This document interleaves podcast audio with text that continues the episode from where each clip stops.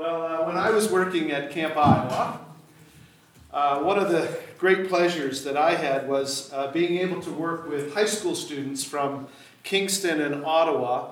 They would come to Iowa for our outdoor education program and uh, to develop their leadership skills. And uh, so many of the kids would come, and, and uh, we had an outdoor education program, and, and I got to be one of the facilitators of small groups. So we would do uh, low ropes and high ropes in helping the kids learn about, about leadership. Um, it's kind of interesting that the teacher sponsors of those of those uh, programs, the leadership programs, and then the leadership kids in the schools, it's kind of interesting that they saw team building as an integral part of leadership development. Now think about that. They saw team building as an integral part of leadership, of their leadership curriculum. And when I think back to that now, I, I was struck by what a departure that is to the approach of leadership that was the approach that my parents' generation took to leadership. You see, at Iowa, we led students through outdoor initiatives that built the importance of clear communication and um, inclusive collaboration, utilizing the strengths of each person, and accommodating the weaknesses of each person. And we did all of that in order to accomplish a task. And undergirding all of the things that we did was the big idea, and that was trust. Trusting each other. I suppose that approach, team building, that approach to leadership development was a reaction to the experience of my parents, who grew up in the father knows best culture, right? Um, father knows best leadership style. In their time, my parents' time, leaders who individually shouldered responsibility for everyone, made decisions in isolation, and, and expected absolute loyalty and compliance. They were the model of excellence in leadership.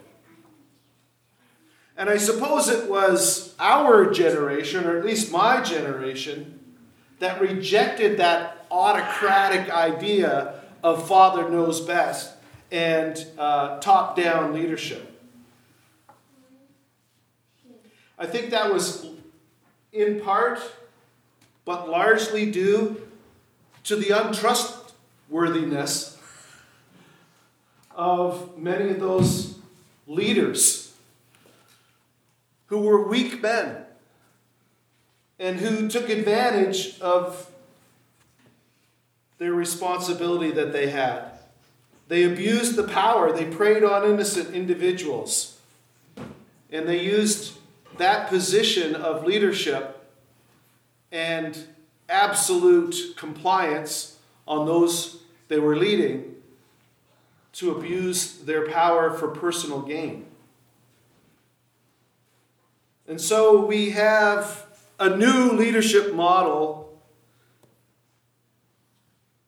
that most people are adhering to these days, and it has to do with team. It has to do with utilizing all the strengths, accounting for the weaknesses, and collaboration. And as a leader, you are not the decision maker, you are the facilitator. And that's what we tried to do in teaching the kids at Camp Iowa. Trust is the linchpin to healthy relationships. Trust is the linchpin to healthy marriages. Trust is the linchpin to healthy families and healthy communities. And so trust, not just in leaders, but in each other, and most importantly, in God, is essential to the process of building a holy church. We have to trust each other, and we have to trust God. Now, we've been taking lessons from Moses, haven't we? And his quest to build a holy nation.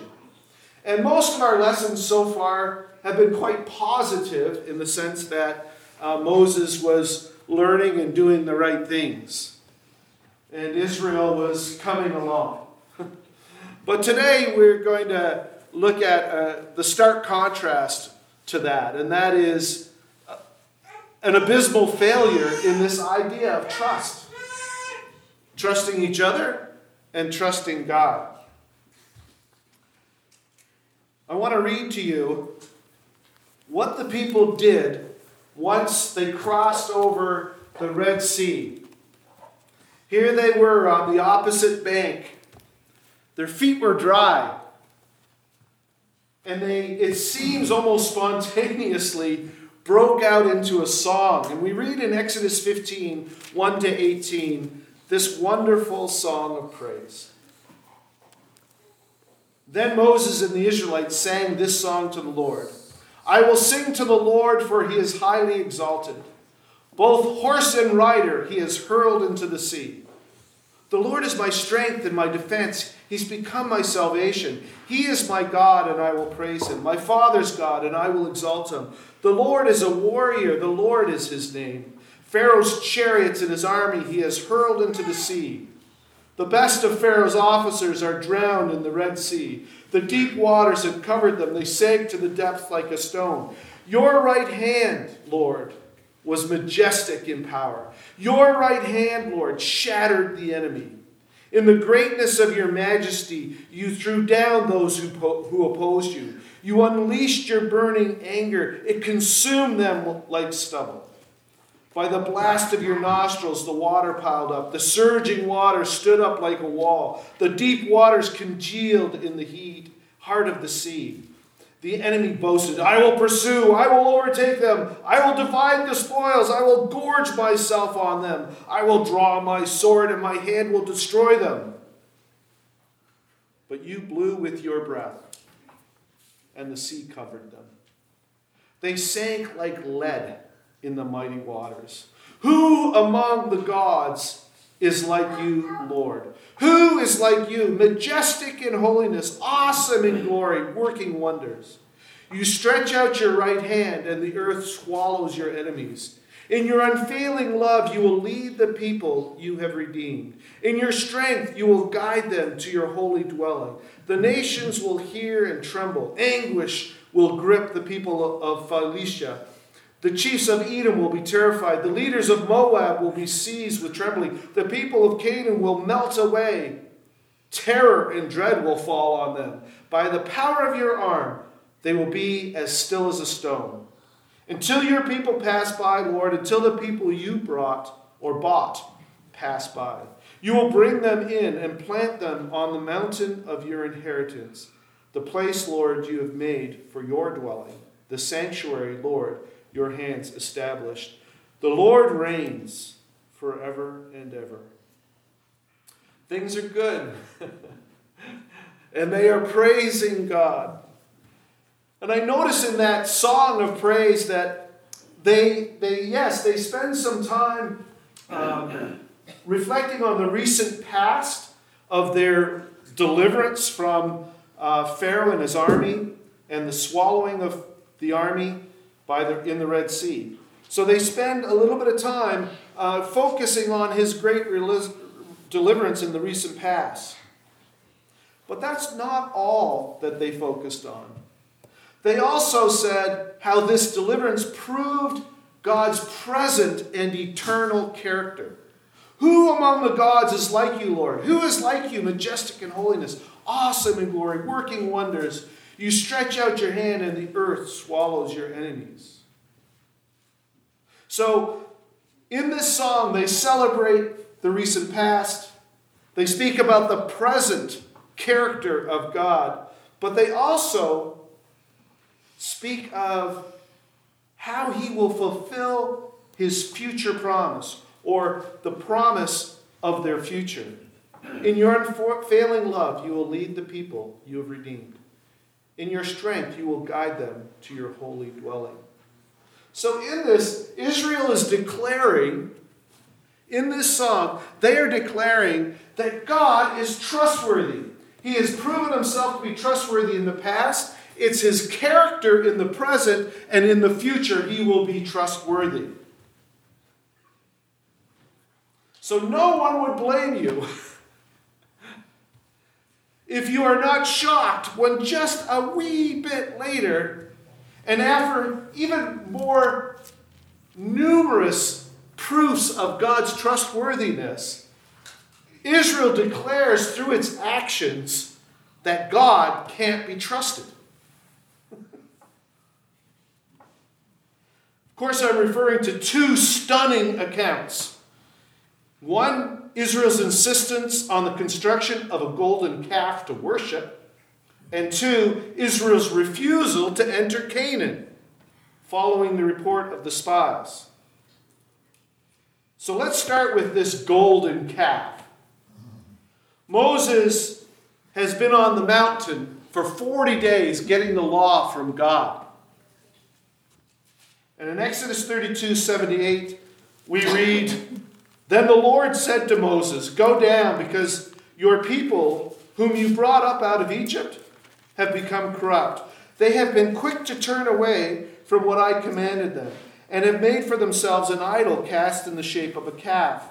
They have bowed down to it and sacrificed to it, and have said," and this is what's most appalling of all, "Israel, these are your gods, who brought you up out of Egypt." They ascribed the success of their deliverance to a golden calf, to an idol. Now, if it wasn't for Moses' advocacy for Israel, God, it seems, would have obliterated Israel at that moment. And then it says he would have started afresh with Moses. Kind of like how he started Israel through Abraham, one man, his family grew into the nation of Israel. It seems that God intended, if it wasn't for Moses and his advocacy, it seems to me that he would have obliterated the people. But because,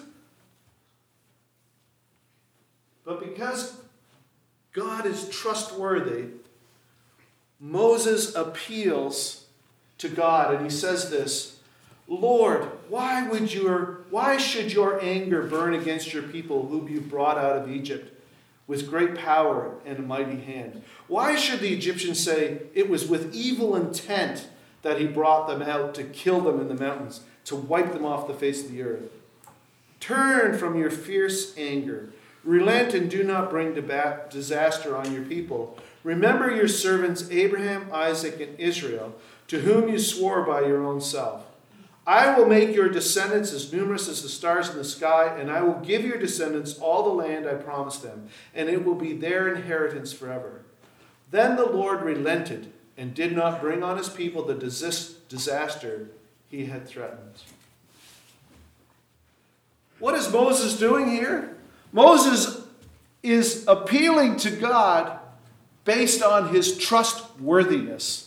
He is saying, "God, you're too trustworthy to wipe these people out." I'm sure in the back of his head he's saying, "What am I saying? These people are obnoxious. they, they are unbelievable. They are stubborn. They are stiff-necked. They're rebellious." But he advocates for them. And he says, "God, you're trustworthy. You promised your, your, your, the patriarchs, Abraham, Isaac, Jacob, remember you made that promise. You're trustworthy. We can't do this. God, please don't do this." Now, the second stunning reversal by Israel, having gotten across the Red Sea and singing this remarkable song of praise about how God is trustworthy in the past, how he is trustworthy in the present, and how he will be trustworthy in, in the future. The stunning reversal that is the second stunning reversal, besides this golden calf that they worshipped, is their refusal to enter Canaan. They've gradually made their way after being given the law. After the rebellion with the golden calf, they get to the border of Canaan, the promised land, the very, you know, the, the pinnacle of their journey.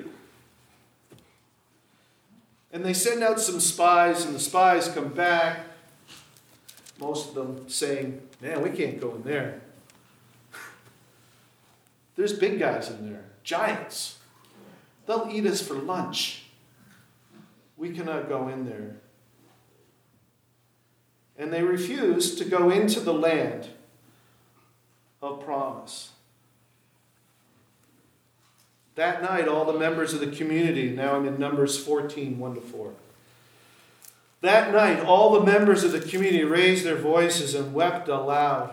All the Israelites grumbled against Moses and Aaron, and the whole assembly said to them, if only we had died in Egypt or in this in this wilderness. Why is the Lord bringing us into this land only to let us fall by this sword? Our wives and children will be taken as plunder. Wouldn't it be better for us to go back to Egypt? And they said to each other, we should choose a leader and go back to Egypt. Once again, if it wasn't for Moses advocating for Israel, God, it seems, would have wiped these people off the face of the earth and started again with Moses. Think about that. That must have been appealing to Moses. Right? They, he knew how revered Abraham was, the father, the great patriarch. He had the opportunity to throw Israel under the bus and become the man.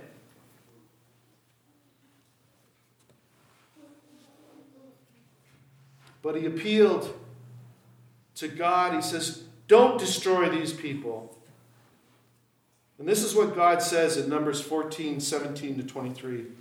Now may the Lord's strength, sorry, this is Moses. Now may the Lord's strength be displayed just as you have declared. The Lord is slow to anger, abounding in love, forgiving sin and rebellion. Yet he does not leave the guilty unpunished. He punishes the children for the sin of the parents to the third and fourth generations. In accordance with your great love, forgive the sin of these people, just as you have pardoned them from the time they left Egypt until now. And then the Lord replies, I've forgiven them as you asked. Nevertheless, as surely as I live, and as surely as the Lord God of the Lord fills the whole earth, not one of those who saw my glory and the signs I performed in Egypt, in the wilderness, but who disobeyed me and tested me ten times, not one of them will ever see the land I promised an oath to their ancestors.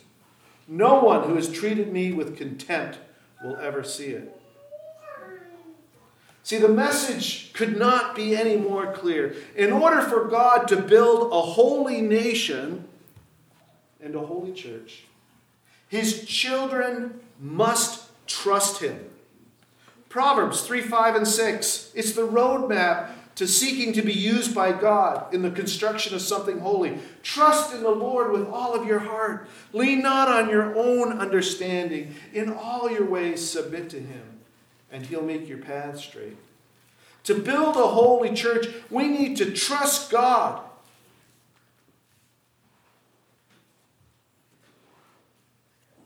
You knew that walking in. Pastors remind more than they do anything else.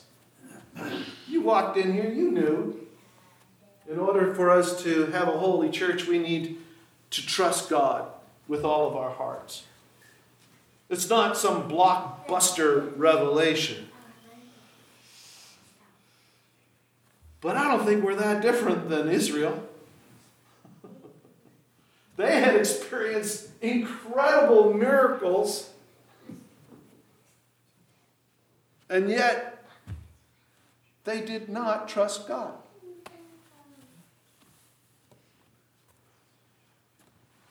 So, it's not a, a new idea that we need to trust God. But this is, I think, the harder part. We need to trust each other. We need to trust each other. We need to trust God. But we need to trust each other. Now, back at Iowa, I would spend either a morning or an afternoon with my small group, taking them through a bunch of initiatives to help them get to a certain place where I had to make a very tough decision. But I got to tell you, some, some of those small groups were a disaster. And I can tell you why some of them were a disaster. Because some of the people in those teams disregarded the process, made light of it. They would marginalize people that they didn't think were of any value. They assumed the role of leader and, and started bossing everybody around. They were too cool for school. They showed disinterest, or they would bicker about the process. They insisted on their own way or the highway.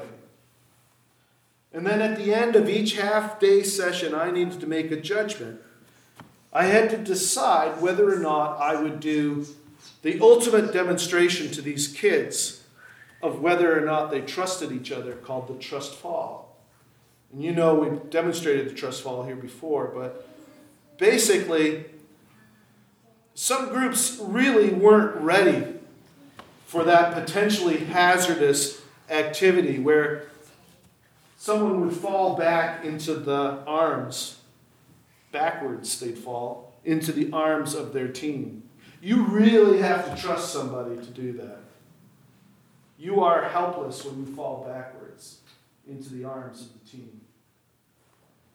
So if there's been, you know, one, two persons in that group that have been naysayers and hecklers and troublemakers, and you're not going to fall back into their arms because they'll think it's funny to go, ah, and let you fall. Right? You just won't trust them.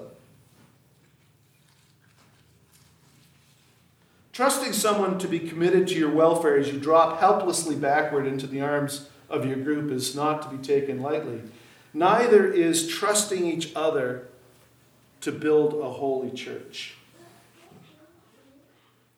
But you got to understand that in God's eyes, trusting Him, the head of the church, includes and cannot be separated from trusting the rest of His body, the church, and in particular the leaders. I'm thankful that last week Gina read from First Thessalonians five. It says, Paul writes, "Now we ask you, brothers and sisters, to acknowledge those who work hard among you, who care for you in the Lord, and who admonish you. Hold them in the highest regard, in love, because of their work." And then they go on, he goes on to say, trust them, but also trust each other. Live in peace with each other. We urge you, brothers and sisters, warn those who are idle and disruptive, encourage the disheartened, help the weak, be patient with everyone. Make sure that nobody pays back wrong for wrong, but always strive to do what is good for each other and for everyone else. When my kids were growing up, and probably you guys up there know about this too, but one of my favorite shows to watch with the kids was The Muppets. Remember Kermit and, and Miss Piggy? Those two weren't my favorites. You know who were my favorites? The two grumpy men sitting up in the balcony. I love those guys, right? They call the president their prime minister. Yeah.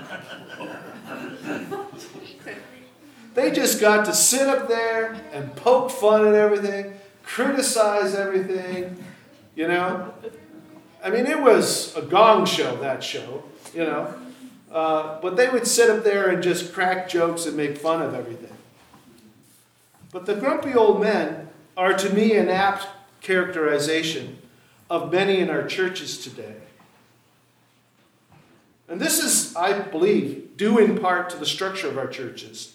Expecting only a few leaders to do the bulk of the ministry, the grumpy old men can play the role of Monday morning armchair quarterbacks with impunity.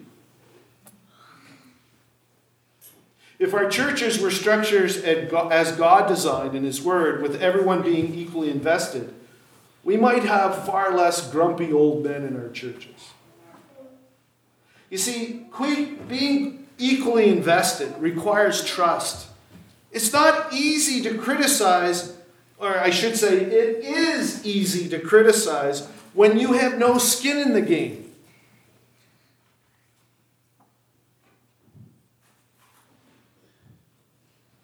Well, just as we are bad at trusting God and each other, Israel was no different. Look at how they treated Moses. Every time trust was required. They've just sung, sung a song of praise. And in that very same chapter, in Exodus we read, "Then Moses led Israel from the Red Sea, and they went into the desert of Shur. For three days they traveled in the desert without finding water. When they came to Marah, they could not drink its water because it was bitter." So what? So the people grumbled against Moses. Next chapter, sixteen, one to three. "The whole Israelite community set out from Elim, came to the desert of Sin, which is between Elim and Sinai. On the fifteenth day of the second month, after they had come out of Egypt, the whole the desert of the whole community grumbled against Moses and Aaron." So on and so forth. You see, if you're not equally invested in the process, if you've got no skin in the game, you can sit up in that balcony and make fun, criticize all the time. But if you're part of it, you can't.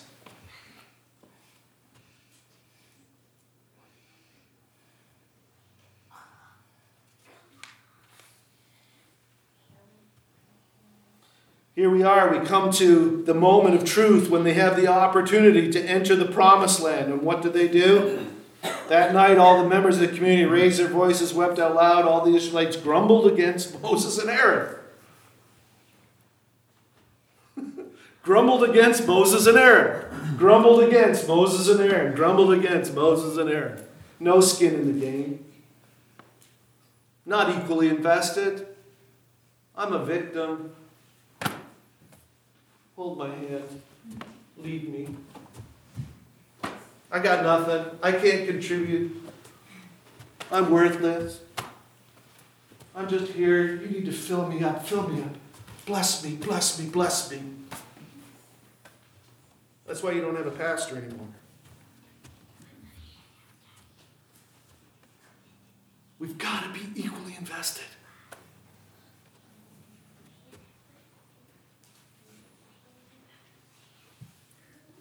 Trust, not just in leaders, but in each other and in God, is essential to the process.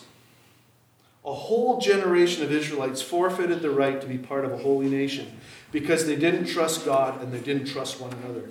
God is calling us to build a holy church. And in order to do that, we need to trust God and we need to trust each other. When challenges arise within this church, if we are equally invested, we don't criticize the leaders or each other as if to say, whoa, they got a problem. They blew it. They better get a handle on it. No, we own the problem and say, we have a problem. We better get on top of this. We got to come up with a solution.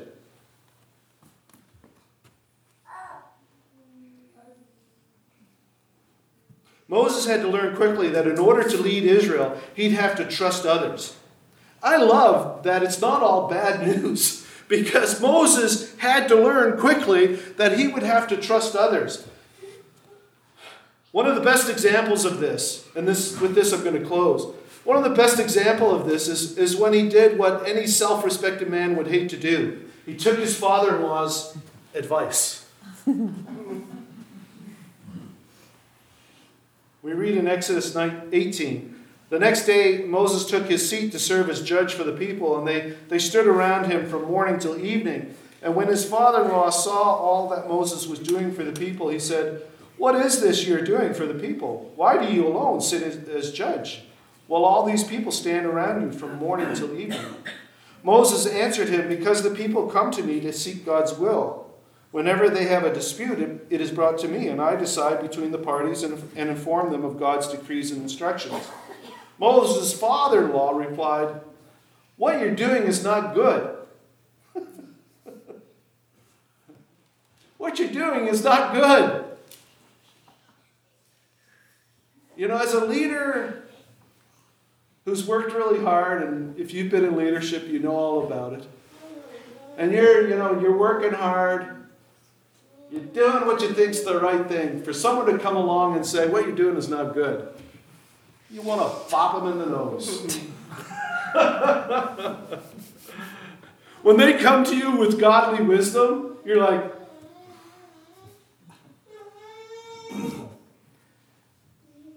Jethro, his father-in-law, says, you and these people who come to you will only wear yourselves out. The work's too heavy for you. You can't handle all this. Listen now to me, and I will give you some advice, and may God be with you. You must be the people's representative before God and bring their disputes to him. That's your role. Teach them his decrees and instructions and show them the way that they are to live and how they are to behave. But select capable men from all the people, men who fear God, trustworthy men who hate dishonest gain. You're not the only guy who can judge.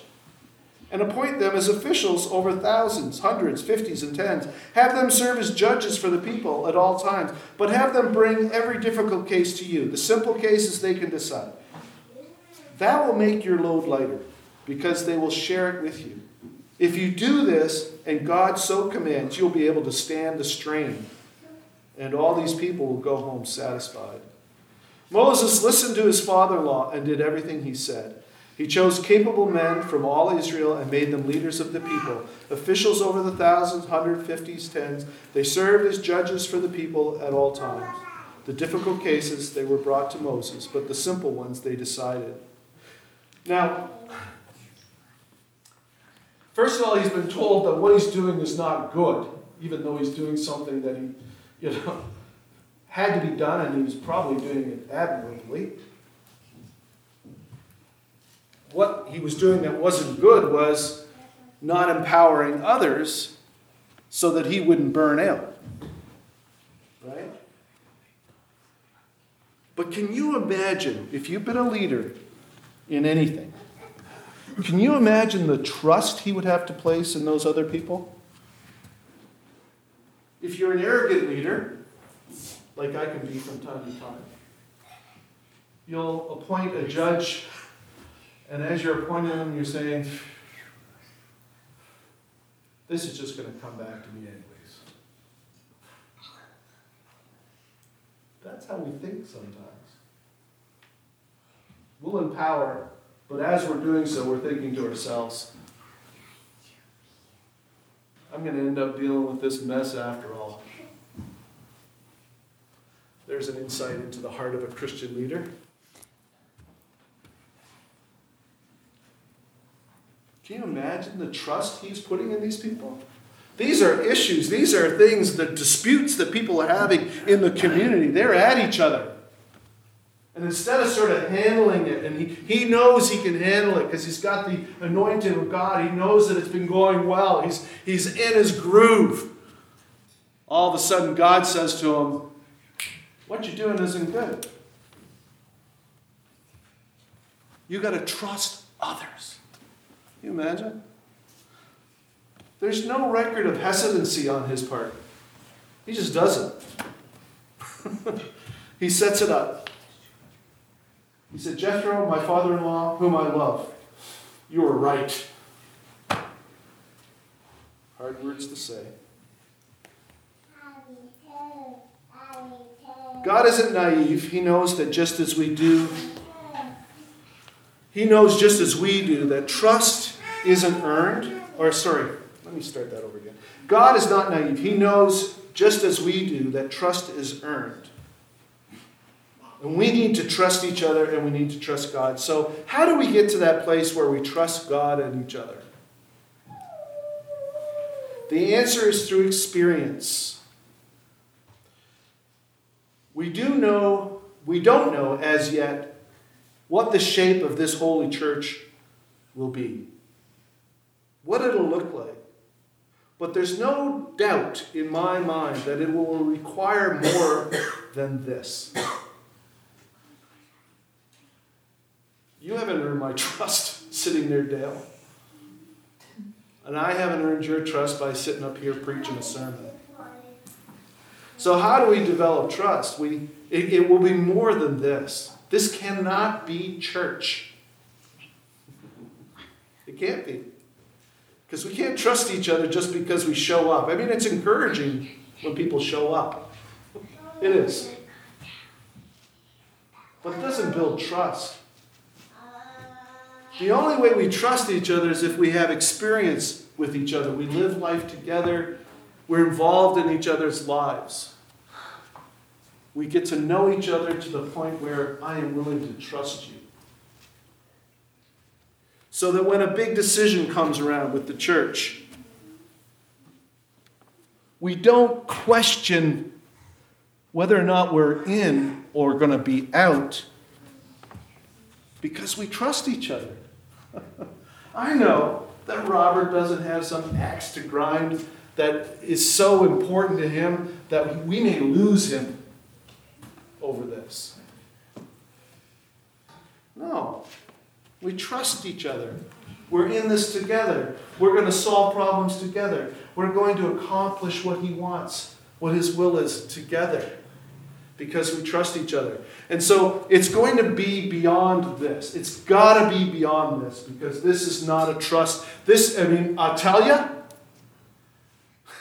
when I taught in those small groups at Camp Iowa, you're double parked. We couldn't even get kids to stand shoulder to shoulder in a circle. They, they'd stand behind each other. And guess what, guys? You are double parked. There ain't no team in this whole format right here. This format right here, it's okay, you know, like for ninety minutes a week, it's okay. But it ain't building trust. It's not building experience. It's not building life. It's not making us one, is it? Not at all. So whatever we come up with, it's got to be beyond this. Because this will serve its purpose, maybe or maybe not.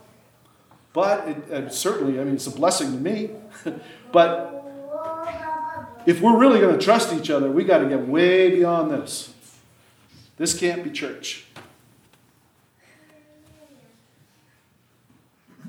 The unlimited potential that trust in God and trust in each other holds is something I want to experience.